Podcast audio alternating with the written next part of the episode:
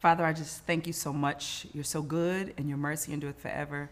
I thank you for this day. I thank you for this time. I thank you for this opportunity. I thank you for this conversation. I thank you for my friend. Lord, bless this time. Allow us to speak truthfully, honestly. Lord, blessing you and blessing the people. In Jesus' name, amen. Amen. Amen. I'm Charles Jenkins, and welcome to the message behind the music, the life behind the lyrics, and the stories behind the songs. Gospel music royalty, author, nationally syndicated radio host, Erica Campbell. What's up, sister? My friend, my brother. How you doing? I'm fantastic. What about you? I'm good. It's such an honor to be hanging out with you for a little bit. No, the, the honor's all mine. This is not. This is nice. It's nice. It's It's nice. nice. So so so let's jump right into it. Yes. Um, out of the gate, we know your music. Mm-hmm. All of it.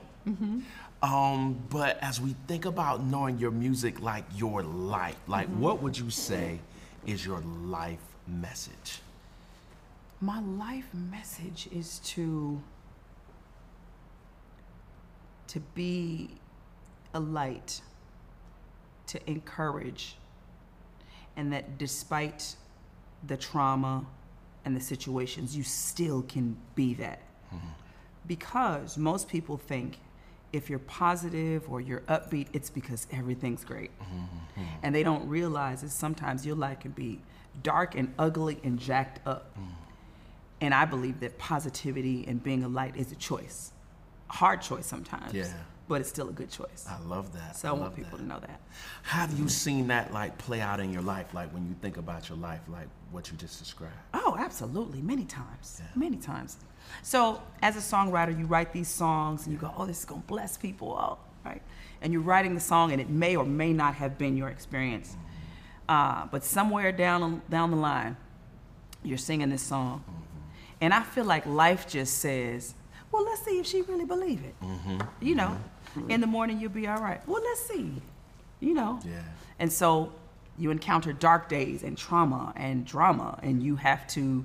For me, I had to be on stage singing that stuff. Yeah. And so I said, Lord, I'm gonna stop singing songs about going through because you keep giving me tests and stuff, and Yeah. I don't, I don't like it. But it's made me tougher, um, more resilient, more confident in God. I think with every test and trial, every disappointment, every heartbreak, every heartache, um, every loss, every every battle, every valley that He brings me out of, I go, oh, okay, and my faith gets stronger each and every time. Yeah. So for some people, it's unfortunate with every trial, they go, What did I do wrong? Mm-hmm. Life just happens. Mm-hmm. Life and chance happen to us all, you know? Mm-hmm. And when you know that, you go through not taking the blame for it. I mean, unless it's something that you did that you need to apologize or repent for. But I literally, when it ain't my fault, I don't take the blame. Right. So, if you were to describe yourself in three words, I know that's extremely difficult, extraordinarily difficult. But if you were to describe Erica Campbell in three words, who are you? That's a tough question. It's a big idea. Because I know who I am. Yeah. Right? Yeah. I know who I am and I know who I'm not. Um, I know what people see, but I know what I see, and they don't always match. What do you see? If you were introducing yourself, I probably, if I was introducing myself, I would say, oh, I'm nice and I love people, and, you know, I would say all that stuff. I love Jesus, and I do. But for me, I feel weird and quirky sometimes. Um, I don't always feel seen or understood. Mm. That's how I feel. Mm-hmm, mm-hmm. You know, but when I say that to people, they go, mm-hmm. but I think I think it normalizes and humanizes me when people realize that we all literally feel the same. Mm-hmm, mm-hmm. the same insecurities, the same questions, the same dreams and aspirations. And as much as I've done, I want to do so much more. Mm-hmm. So I think it's hard to describe that to people who, because depending on how you see me, what I say ain't gonna make sense to you. You know what I'm saying? So it's, it's, it's a challenging question. if you were thinking of adjectives though, hmm. like what adjectives? I'm optimistic. Yeah. I'm lighthearted. Um, I don't carry people. I can mm. care, but I'm not gonna carry it. Mm. You know, mm. and I might forget your stuff. It might be big for you. See, that's the, okay. This is this is real artist talk. This is what's hard. Yeah. Like, you see me, Yeah. right? Yeah. You, I'm in your car with you. You're watching the show. Yeah. You follow me on social media. I don't have your music. I'm not watching your social so, show. So you meet people, and they sometimes get offended when you don't remember. Mm-hmm. You know what I mean? Mm-hmm, mm-hmm, but I might have been more present for you than you were for me, and so that that balance when I meet people, because I love meeting the fans. I always tell them I wouldn't be here without the fans. If it wasn't for them, you know, none of this would be happening. So I'm always very grateful. But it's always a little uncomfortable when they go, "Remember me? I was at the concert on the second row," and I'm like, I had a bunch of concerts since then, and I'm so grateful you were there, but I might not. But even with that one concert, like it's thousands of people In the room. and you're seeing people, but you're seeing your lyrics and your cues Yes. and your your choreography, and your time and your band Yeah. and what do I have to get on off stage and is Yeah. the sound like there's all those thoughts too. Yeah. So it's it's weird being an artist is weird. It's way more more to it it's, than it's people. right more nuanced than people know. Yes, yes, it's loaded. so when you think about your life, like what are some reoccurring themes that you feel like you've seen Hmm. flow through your life consistently? It's the faithfulness of God and His ability to take what I assume is nothing and turn it into something. Like to grow up really poor and moving a lot, and you know, my dad's sicknesses, my parents' divorce, and you know, welfare and all those things.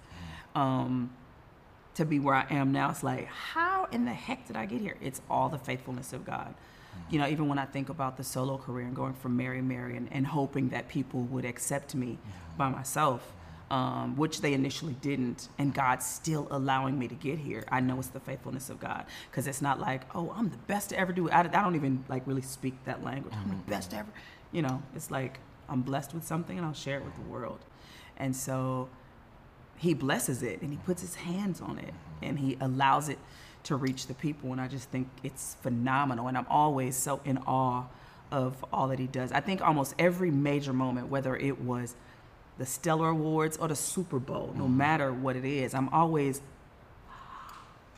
that's really happening? You know what i mean? I mm-hmm. never go in like they're gonna call my name again. Like mm-hmm. every time, I'm extremely grateful because I'm still Erica from Inglewood in my mind. Sometimes still in a two bedroom apartment with all my siblings, hoping and dreaming that I could sing one day. You know, remember going to a Yolanda Adams concert, holding a tape recorder, trying to just study. You know, so I'm just just grateful to God. Gratefulness is the reoccurring theme. So I something that I just know in my heart is God can. Whatever it is, dot dot dot. God can. Because Whatever he I'm did. because he did. Right? Come on, that's the preacher did, he did. I He couldn't can, help it. I, he did. I yes. felt that thing like. Woo! He did. So you said Inglewood. Like, Inglewood. where you from? From? Inglewood. Inglewood. yeah. Inglewood, born and raised. Talk about it.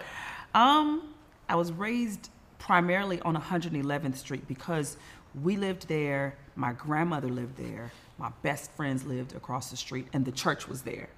So choir rehearsal, you know, when I grew up, Church of God in Christ. So you got church all week long. So it was just the church and the house and the friends, and it was just all this area. It was an interesting neighborhood, um, a lot of homes, um, but also some gangs, also some drug members, but a lot of faith and they had this extreme respect for my father because of how he treated them. So we were the house where no matter who you were and what you dealt with, you were going to be loved when you came to our house, right? My mom, my dad were always going to extend it. If you were unchurched, it didn't matter what you smelt like, you know, you know, it was, you know, well, come to church, baby. You know what I mean? Mm-hmm. They didn't say, well, you can't hang over here. It was just always extending this love to unchurched people. So that's kind of, that not kind of, I believe that is strategically why God allowed me to be raised like that because my ministry was going to be for people like that, right? That maybe didn't respond. If I say, praise the Lord, saints, they're going to be like, oh, what's up? You know, then they're not going to go, praise the Lord. You know, they don't know the churchy response. And I always think it's cool to introduce Jesus to people who don't know him and think that he's not for them. And so in Inglewood, we were always witnessing to somebody. We was always passing out tracks. We would go to the hood, and me and our choir members, we would, my, and my aunt would tell us, make sure you look cute, because people gonna see you before they know what you're about. Right. And so we would be the cute girls. Hey, come to our church. Can I have your phone number? No, but you can come to my church. All the time.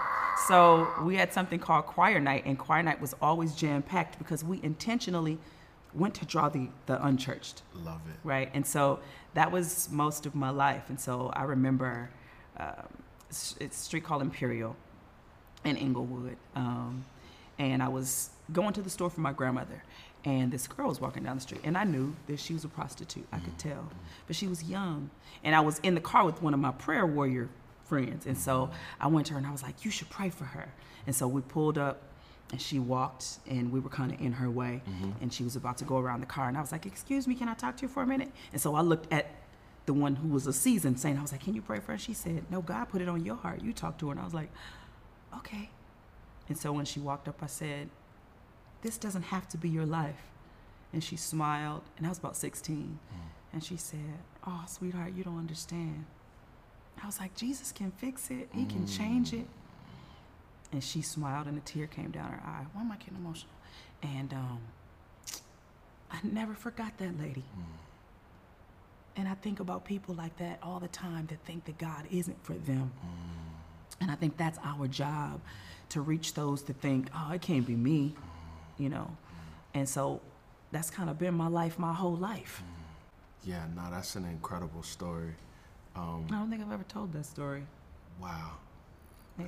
Well, it's it's what's beautiful about it is the the vulnerability and authenticity of sharing your heart with somebody Yeah. and and never knowing. I say it this way: we're just to be the seed planters. You don't know how they're going to respond. You don't know how far it's going to go. Yeah, you know where it will lead. My uncle um, had a deliverance ministry, Charles Lawless Evangelistic Church of God in Christ. So people were always getting healed of cancer. Like I saw it all the time. People come in in hospital gowns and you know things like that, and come in with X-rays and getting healed time after time. So I've seen God do miraculous things in my life. So my faith is really, really big. Yeah. So it's kind of hard to tell a person like me who's seen stuff like that and lived a life like I lived and watched God do miraculous things, what my God can't do. incredible. So incredible. I, I try to wrap that up in who I am and I try to present that to people, even when I'm facing my own stuff, Yeah. even when I'm dealing with my own stuff. You know, when it's taking too long to change, I'll go. But I know you can Yeah. because I know you did. Nah, I love it. Yeah. Let's go. Let's go. Let's write that song. Let's go. Let's go. That's a smash. That Let's is. go. I know Let's you go. can 'cause Let's I know go. you did. Warren Campbell. Let's go. So, so, what was it like growing up in your household? like, how many siblings? Like, break it down. so, mommy had nine babies. okay. But mommy and daddy had a big heart. So then my three cousins lived with us. So what, I was about 13? About, yeah, not tw- about 12? Yeah. Yeah, we had twelve. Yeah, we're 12. Um, and then anybody else that was having a hard time, my mom was like, y'all can stay on the couch. Now I'm little. I'm in like junior high school. I'm like, where they gonna go? Two, ba- Um, two bathrooms. One. I know it. I had one. One. I had one. and we had to get dressed for church. And I grew up doing hair. So I had to do everybody's hair and then get myself dressed. So I always knew how to move quick because I always had to be thinking about, oh, did, did I do Elena's hair? Or did I, okay, oh, her hair is crunchy. Let me fix it. You can't go to church like that because mama fine. And if mama fine, we all got to be fine. So that's a lot to think about, huh? No, that's that's, that's great. As a kid, Mama fine. So we all got to be fine. I love it. and Let's she go. made sure of it. We all gonna look good. Even even if we had to go to secondhand stores and we did a whole lot of that. Mm. You know, even if we had to, you know, wash it and you know spot clean because it was, you know, Yes. it was what it was. We we made it happen. but Was it was it- a lot of laughter, a lot of music, Yeah. a lot of fun. Um, we didn't have video cameras, but we used to have a lot of tapes, and we would just record ourselves making up dumb songs. Before we was calling ourselves songwriters and creatives, we were creatives. Google would always be writing a poem about something, about a nephew, about a sister, about something, and it was always hilarious. And uh, that was just that was our life. And my mom never let anger rest too long in the house. So if somebody was in, in an argument, she'll say, "Go hug your sister." We didn't like hugging for a whole lot of years because of it, but she just didn't let anger rest too long. We couldn't say, "I hate you." We couldn't slam doors. Like none of that was allowed. Like get out of my room. What you where you pay rent at? What you know? None of that was allowed. So it was a it was a for real house where mama and daddy put the rules down. But there was always a lot of love. Like we would at the end of the night, my dad would call us in the room and we would get around the bed and he would read a scripture and he would pray over us. Wow. And, and then we had to pray and we had to pray for all the aunts and uncles and cousins and stuff. So it made us mindful of others. We were never just praying for ourselves. So there was a lot of that um, in the house. And you know, black houses, you make beans and spaghetti and stuff like that. You can eat off that for I love that. and I we figured that. out how to make it work. And no one said, "Get out of." I need my space. Get out of the bathroom. Like we just learned how to coexist together. And so even when we take our sister trips, and it's all of us, it's still we we we just revert right back to it. Even though we're grown and have our own space, we just revert back to making it happen all together. You need this. I, okay, here I got this. You need this. Okay, I got, it was always that way. So was the household you mentioned singing like like Oh yeah, we had to sing. We had to sing. Like, why? I don't know, cause my mama said so. I was gonna She- ask you was she Joe Jackson? It's because mama said so. and so like when you start singing, um, you know, my mom was very like expressive when she sang. So if she she'll say this to this day, if she's singing I'm step I stepped in the water, she gonna step in the water, right? So when I first started singing, I'm terrified. So I'm just standing there. She's behind the in the back of the church going like this. That means that's all I could see. So I had to come from around the podium and stand on the side. So now I'm standing on the side, and so she's doing this. That means move. So I'm rocking side to side. And so then she do this again. That mean I gotta move. So that mean I gotta walk. And I, so I was like, God. So I didn't know that that was training, but it was. You know, it was all of that was training. Our choir had to sing. We practiced standing up. We practiced sitting down. We practiced clapping together. You know, we it was we just we were trained. Our choir was was something special. Evangelistic mass choir. We did an album. Don't y'all go look for it uh, evangelistic mass choir. Uh, yeah, and uh, it, we were a big deal in Inglewood, and I, I, I felt that. I always felt like I was something, you know, because when we went to other churches, you know, you had to go to everybody's appreciation. That's right. Uh huh. We always sung last because evangelistic was something. So even though I wasn't a recording artist and we didn't have much money, I always felt like something. And because the Atkins family was so big and so much, such a big part of the choir, it was like, oh, the Atkins are here. You know, we ain't had no money, but we was something. And I don't know if Love that, makes Love sense. that. Or it does. And so, you know, I remember realizing that we was poor when it was leaking in the house and and uh, we needed things that we didn't have. And I was like, we poor. And Tina said, we not poor, we just don't have some things. And so that's just been our mentality. I'm not poor, I just don't have some things. So even, you know, as a gospel artist, if I can fast forward to, you know, becoming Mary Mary and getting signed and Shackles coming out and doing all that it did, um, I remember having a conversation with one of the marketing people, and they were like, "Y'all are cute girls. Y'all could be R and B, and like, why would you stay here? You know?" And um, us and our little confidence, I don't want to say egos, but our mm-hmm. confidence mm-hmm. said, "Did we go platinum singing a gospel song? Wow. Did we win a Grammy singing a gospel song? Wow. Was it top five around the world on a gospel song? I think we could stay gospel. I think we'll still be good." Love that. you know Love that. and yes there are probably some places that we have not gone and some you know things that we still want to achieve mm-hmm. but god has done amazing things because we stayed committed to what he placed on the inside. And i think it it was just all this big circle of mommy and daddy training us keeping the church. We love jesus we serve jesus we sing for jesus mm-hmm. period.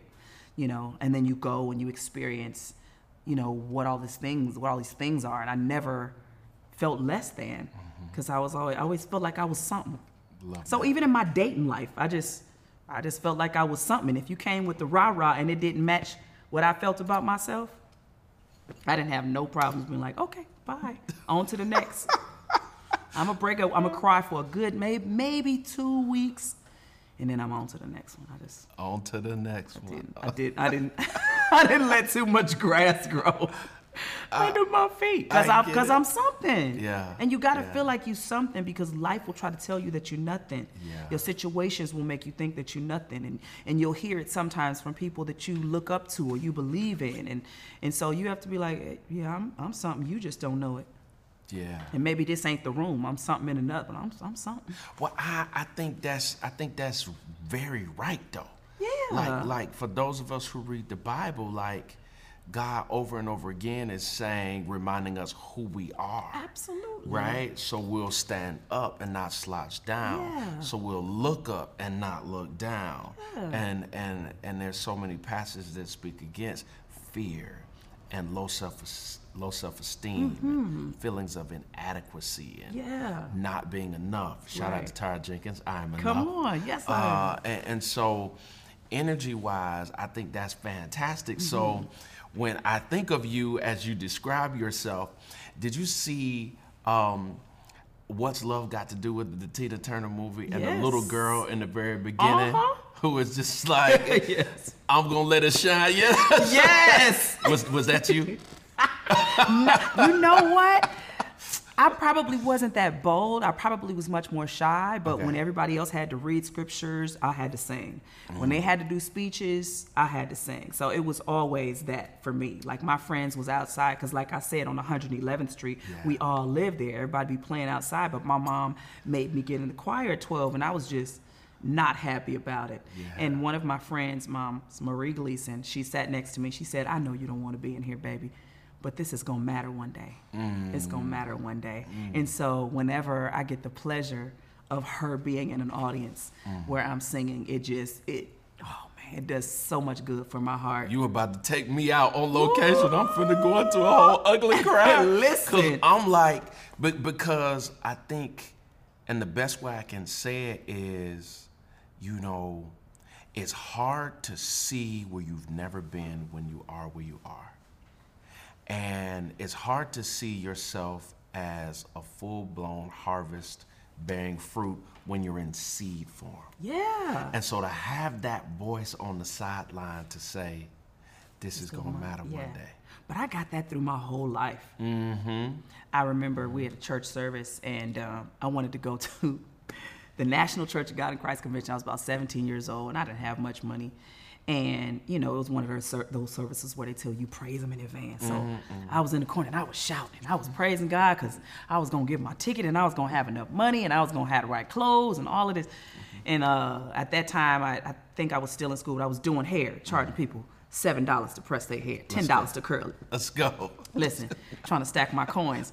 And um, somebody was at service and saw me praising God, and she came up to me after service and she said, God is going to do something amazing through your life, but I want to bless you with this seed. Hmm. And she gave me a $100. Hmm. And then, so I was able to go to the swap meet and get my, my dollar stockings because it hmm. was only a dollar. And then somebody else who was at church said, it was, a, and it was actually, the, he was one of the uh, more ghetto members of the church. He was like, yo, like I think it's real dope that you be in church, like and you listen to your mom, like you a good girl. I just want to bless you with this, and he gave me a hundred dollars. Wow. So that praise in advance did just what I thought it was going to do. Amazing. And so God has just been so. I've seen that so many times in my life. Yeah. You know the old song, "You can't make me doubt him." I know too much about him. Yeah, yeah. Yeah. Well, I think I think what's so special about that is is those sacred echoes I call them. Yeah. You know, as you say, you got that over and over again Mm-hmm. because I think, you know, for any one of us or anybody who's watching, when you got it, you got it. When you got it, you got it. And sometimes but you it's don't just, know. Yeah, yeah. You yeah. don't know when you're And it can be difficult when you don't know, but I think that paying attention to those, Yeah. you know, perpetual repetitious echoes. Yeah. That you keep hearing that over and over again. Yeah. As you talked about believing it, Yeah. right? I Owning it and then embracing it. I remember when I really believed it. I was singing background for Brian McKnight. I can't remember what city we were in, um, but there was somebody I had a crush on in the audience, and I think he had a crush on me too. And so, You want to tell us who? Uh uh Step up to the mic and testify. uh-uh. so I'm singing, "Do I ever cross your mind?" Anytime I'm singing, I'm doing my thing right, and so I'm looking at him, and he looking at me, and I'm looking away, and I'm talking to the other background singer. And I was like, "Oh my god! Oh my god!" Um, but I never forgot what I had been hearing all my life. Mm. And I always knew it takes one time to destroy your destiny. Mm. And I was like, even though he fine, and he must think I'm something because of what he looking at me, mm. Do I want to sacrifice destiny? That was what I thought. And I'm so glad on behalf of my brother from another mother. Yes. I'm so glad. yes, that I did not sacrifice destiny. Um, and I think that life presents you with those opportunities to see if you really believe what God said. Mm-hmm. You know what I mean? Mm-hmm. Especially when you feel like it's taking too long. I started singing when I was five years old. Mm-hmm. So I'm in my 20s and it ain't happened yet. You know, I'm singing background. So I'm thinking, well, this is fine too. I'll take this. But those messages keep coming, right? And I can't get away from them. And so when I have the opportunity to maybe do something that don't necessarily line up with my faith or how I was raised, I always have the choice. Amazing. You're gonna so, do that. You yeah. Gonna, you gonna fall for that. You know. Yeah. So when was the the moment that you were like, we here? We here.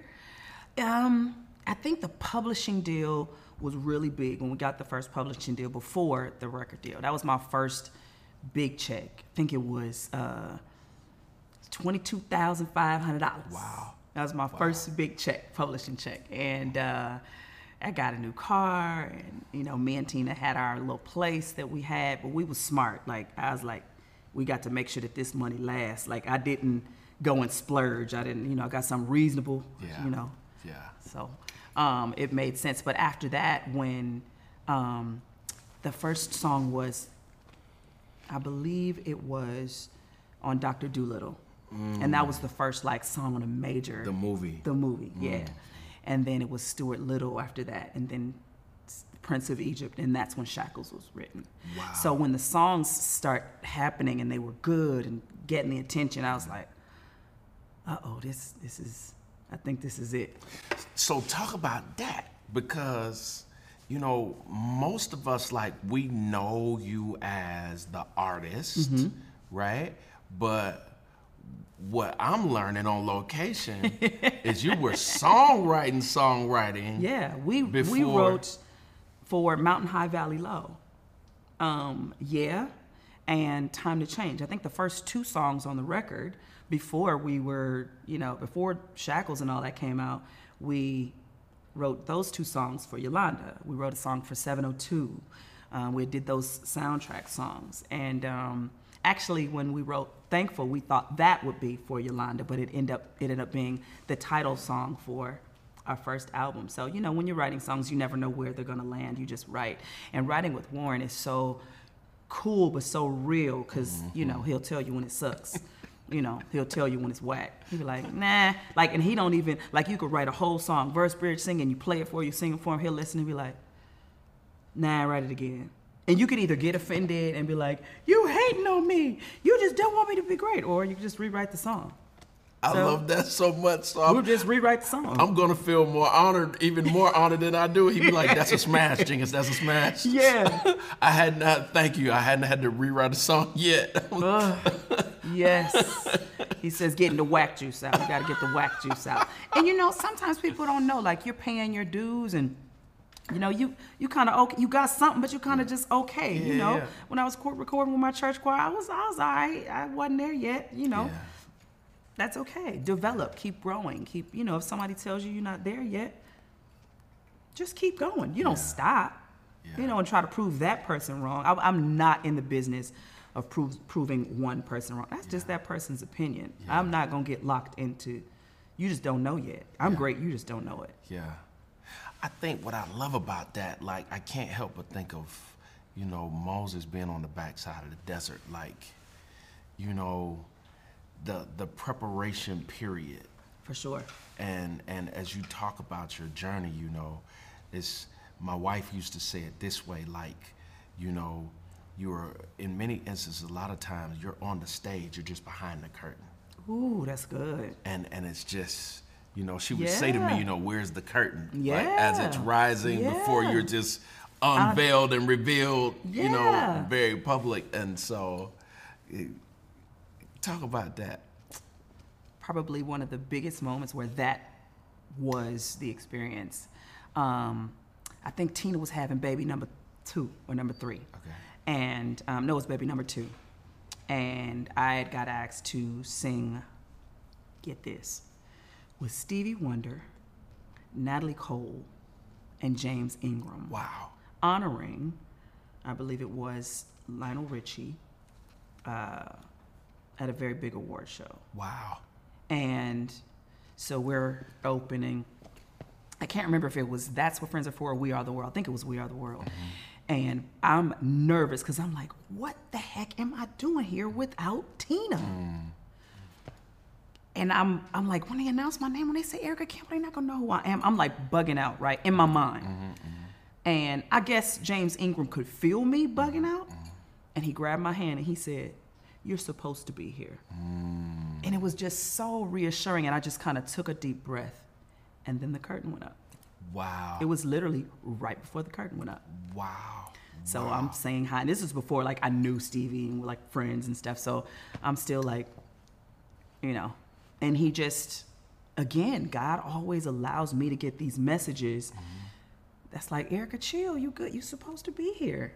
You know what I'm saying? Because what I don't ever want to be Yeah. is in the room and apologizing that I'm in the room. Oh, that gets under my skin. Like, oh, I'm sorry. I'm sorry. Oh, I'm sorry. I know y'all. Oh, I'm sorry. I know y'all don't really want me here. Like that low self-esteem. I'm not don't supposed to be here, but- Mm-hmm. belong in the room. Like I got invited. I don't care if I was the last one invited. I got invited and I'm, here. in the room. I'm here. So I try to be present in the room. When we won our first Grammy, um, we hadn't been invited to the Sony party. No shade, Columbia, but we weren't invited. So we had our own party. We went to the Bonaventure with Warren and our manager, and we were celebrating our first Grammy win. And we got a phone call, and they're like, "Where are you guys? You guys should be at the party." So we get there, and everybody's there: Gloria Estefan, Elton John, um, Donnie Ienner, who was the president at the time, Destiny's Child. Everybody's in the room, and so we come in, and they're congratulating us. And you know, I could have had an attitude because I wasn't invited, but I was like, "I'm here. Let me just be in the room that I'm in." Invite was late, but I have I'm arrived. here. no matter when it comes, you know, and when you have that kind of outlook, it keeps you from being the victim. It keeps mm. you from being in the room and not enjoying the room, being mad because you didn't get in the room sooner than you thought you were supposed to be in there. Like, As you describe it, you know, we internalize. for sure. right? I didn't get invited. You know what I mean? So Yeah. you walk in like, and then you instead of enjoying the party, you spend the whole time telling everybody. That you did, you know, I just, I just They got just, here. they just it? call us. But I think, you know, as again, this is so powerful because we know the music, Mm-hmm. but you being the message, what screams at me is freedom. Yeah. You you are not constrained by what can be deemed as dishonor or Right. anything that Right. anybody could try to put on you. It's Right. like So, get off me. Exactly. so? That is incredible. it's very freeing.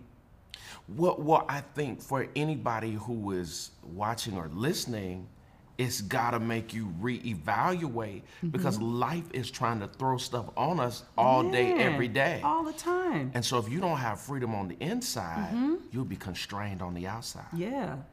You'll be subject to the conditions you experience. All right, so yeah.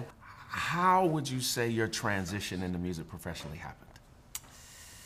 Uh, I think it was a, a, a pretty gradual progression. Um, cause like I said, my church choir recorded, so I, you know, I felt like I, I, That's I'm professional. artist. I'm, I'm professional. What you talk about? We won the McDonald's Gospel Fest. That's right. So um, as I started doing things around the city and you know singing with my high school choir and you know all those things, it, it was a natural. Pro- it felt like a natural progression. Yeah. Um, even becoming a background singer for different R and B artists, and then you know becoming my own artist. I just, I, I don't know. I don't even know how it.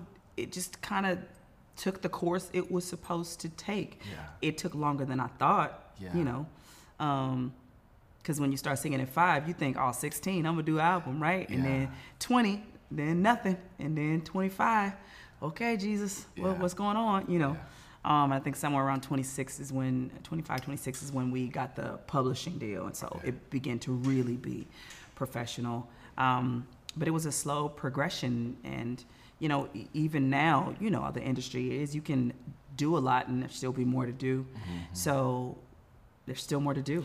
So you were singing background, songwriting. When did Mary Mary happen, and what is Mary Mary for the? All that happened all together. Okay. So um, I started singing in a stage play. Okay. Right. And uh, Eric Dawkins and Isaac Curry, I had met them and we were friends. And so they saw, we came to the, to the, um, to the show at the Wilshire Ebell Theater in Los Angeles. Yeah.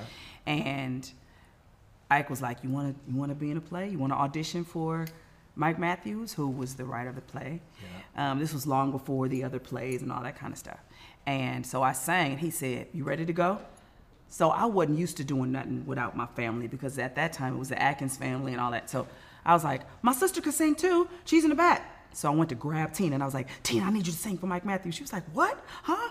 Just sing." So she sings, kills it. He was like, "All right, both of y'all come meet us at rehearsal." tomorrow. So everything was just really, really, really quick. Wow. So we ended up living with them that next week. Wow. We left home and was on the road and gone six months. So help me. so Warren says y'all should be a group. Yes, Y'all become a group. we become a group. Are you and Warren Marriage yet? No. We met in 95 in December. And and then we went on our first date when Waiting to Exhale came out because that was our first date. We went to see Waiting to Exhale. Wow. So we just started hanging and talking and hanging and talking and hanging and talking. And then I went on the road with the play for the next season. Yes. And then when I came back in the spring, we just kind of resumed, you know, hanging and talking and just continued that. And we dated for four years, five years. Wow. And he didn't propose until 99, 98, 99. I should remember that. I don't remember the exact dates. We got married in It feels like 2001 forever. feels like forever. Yeah. So in the meantime, Teddy and Tina were dating, and they got married a year before we did, and then we got married, and so uh, That's insane. yeah, Mary Mary Yes. happens. Grammys, American Music Awards, all of the awards. Um, then the Erica Campbell solo career. Yes. Nationally syndicated radio host, author. But I want to back up and Okay. mess with the music. okay. What are, and you've touched so many songs as a writer, as a performer, um, both solo and group. But what are your three maybe favorite songs that you have touched and how did it happen? That's so hard. You got so many records, you got 20 something years of hits. no, well, because the songs are, are moments, they're Yeah. experiences, you know. Um, well, you gotta say Shackles just because it's Shackles, right? Yeah. Uh, and I remember being in at that time it was just a garage. It wasn't even like a full studio. Yeah.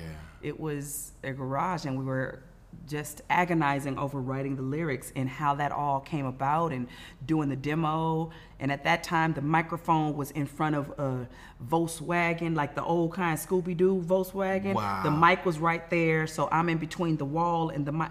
And so I just remember all of that and all these expectations and all these dreams and aspirations. And I'm actually recording a song. And then for that song to still pop up in my timeline on social media oh, with somebody somewhere in another part of the world Yeah. singing or dancing it to it because of what the message does for them. Yeah. You know what I mean? Like, that is crazy. How did the song happen though? Where did the idea come from? How did So we were writing, and I think Warren left out and went into the room, and he said the music sounded different in the other room, and that's where he wrote the hook. And after he wrote the hook, he came like he came rushing out, was like, "I got it, take the shackles off my," you know, do the whole thing, and then we write the verses, and then we through the fire and the rain, the whole thing, and we're listening, and we're like.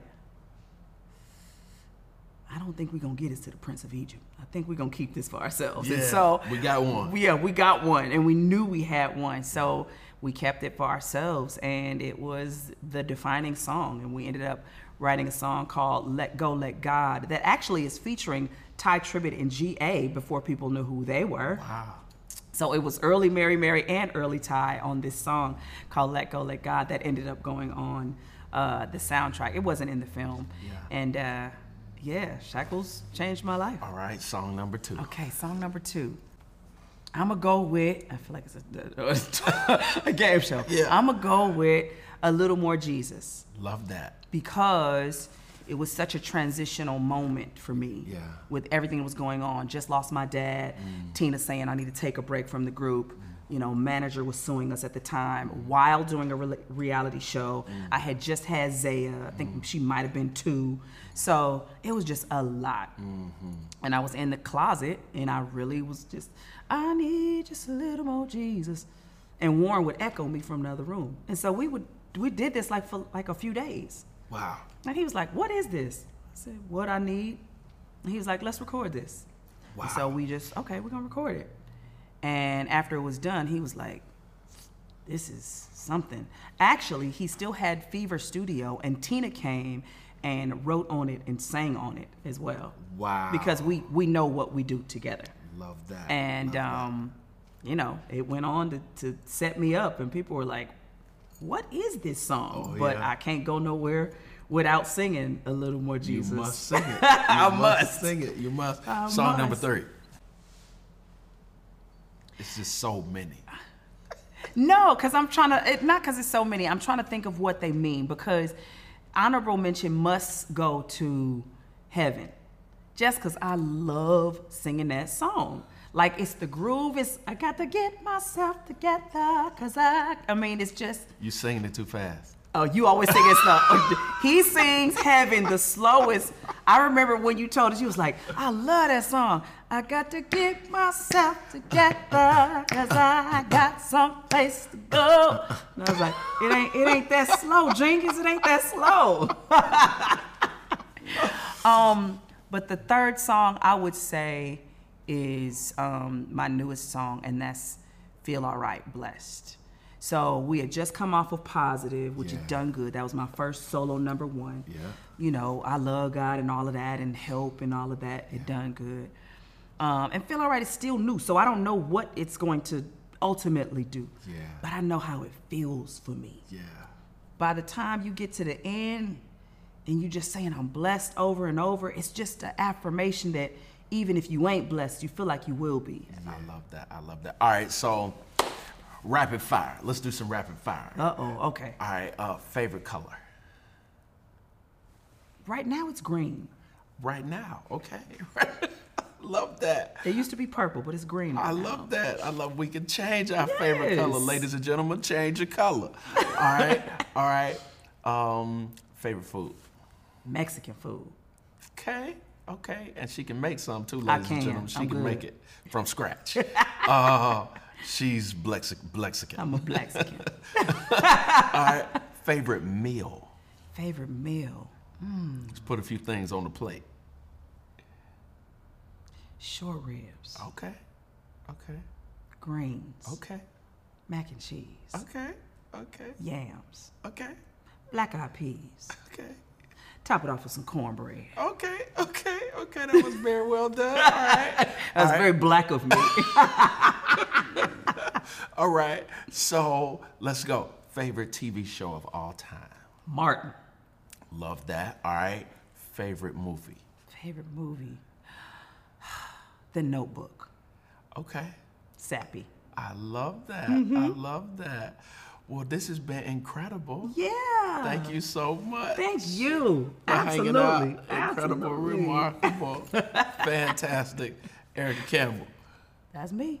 Well, this has been incredible. I've loved it. Thank you so much, my dear you. sister. I appreciate it so much. Absolutely. Gospel music royalty, gospel music superstar, Erica Campbell.